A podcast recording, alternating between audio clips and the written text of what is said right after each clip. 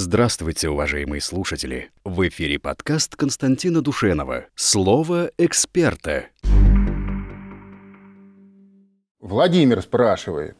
Города, основанные русскими в России и при Союзе, новоиспеченные соседи переименовывают по-своему. А мы повторяем. Юрьев, Тарту, Актюбинск, Актабе, Днепропетровск, Днепр и так далее. Если хохлы обзовут Киев э, Бандероградом, мы тоже будем повторять. У немцев до сих пор Врослав, Бреслав, Калининград, Кенигсберг. Владимир, я с вами совершенно согласен. Меня страшно раздражает вот эта э, э, готовность наших э, дикторов, вообще представителей э, средств массовой информации, да, э, тут же покорно, значит, пережевывать всякую чушь и всякую дрянь.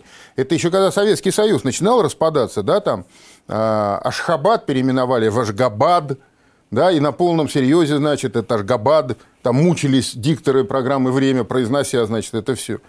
Ну, это знаете, о чем свидетельствует? Вот с моей точки зрения. Это свидетельствует о том, о равнодушии этих людей. Понимаете, к родной, к родной стране, к родному языку, в конечном итоге к родному народу, который им не родной нифига. Вот всякое вот этого... Конечно, плевать мы хотели на все эти переименования. Не, ну тут, э, Константин Юрьевич, есть проблемы некоторые, на самом деле. Э, дело в том, что, с одной стороны, конечно, совершенно правы. И если уж, так сказать, последовательно э, двигаться в тех нормах, которые нам предлагают извне, то не существует никакого города Парижа. Его нет просто. Есть Париж. Или, допустим, нет какого-то штата Техас, там, есть Тексас. Там. Нет... Ну, тогда извините. Значит, да. нет никакого города Москва, а есть Москва исключительно. Да. Нет никакого города Санкт-Петербург, а есть Санкт-Петербург. Да, но тогда нет и Китая нет. Конечно. Китая не существует. Да, все распадается, да. все разваливается. Да, но здесь есть одна тонкость, которую я хотел подчеркнуть. Дело в том, что для проведения войсковых операций требуется э, вот то самое аутентичное название, которое сейчас. Потому что, ну, пойдут, к примеру, э, значит, на какой-то там вот прости господи, э, Ашгабад. Мы пойдем на Ашхабад, а там Ашгабад.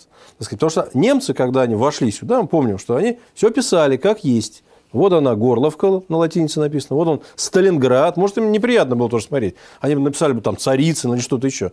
Или там Волгоград, как сейчас. А они написали Сталинград, поскольку для проведения войсковых операций нужно иметь вот эту вот карту местности непосредственную. Потому что там же есть тоже указатели автомобильные ну, и прочее. И поэтому э, это, тут есть э, о чем поспорить, поговорить. А, кстати говоря, вы знаете, что процесс обновления вот всех этих указателей, все, все же развивается, правильно, и развивается довольно бурно.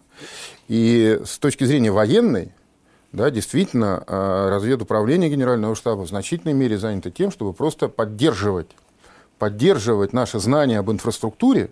Даже в этом нет какого-то секрета. Я не знаю, чем, работ... чем занимались э, работники Аташата военного в Советском Союзе еще, где ну, в условной э, ФРГ, в Западной Германии.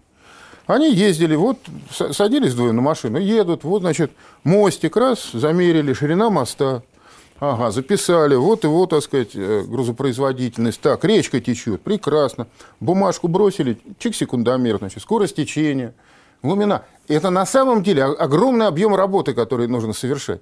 Для того, чтобы в любой момент, если придется, ну, так сказать, в очередной раз русскому солдату туда прийти, чтобы а, саперы знали прекрасно, что их ждет, какие мосты, какие дороги, какие речки, где, где э, брод, где течение и так далее. Поэтому знание этих местных э, названий, пусть и новых, пусть и непривычных, ну, оно необходимо. В этом смысле я готов с вами согласиться.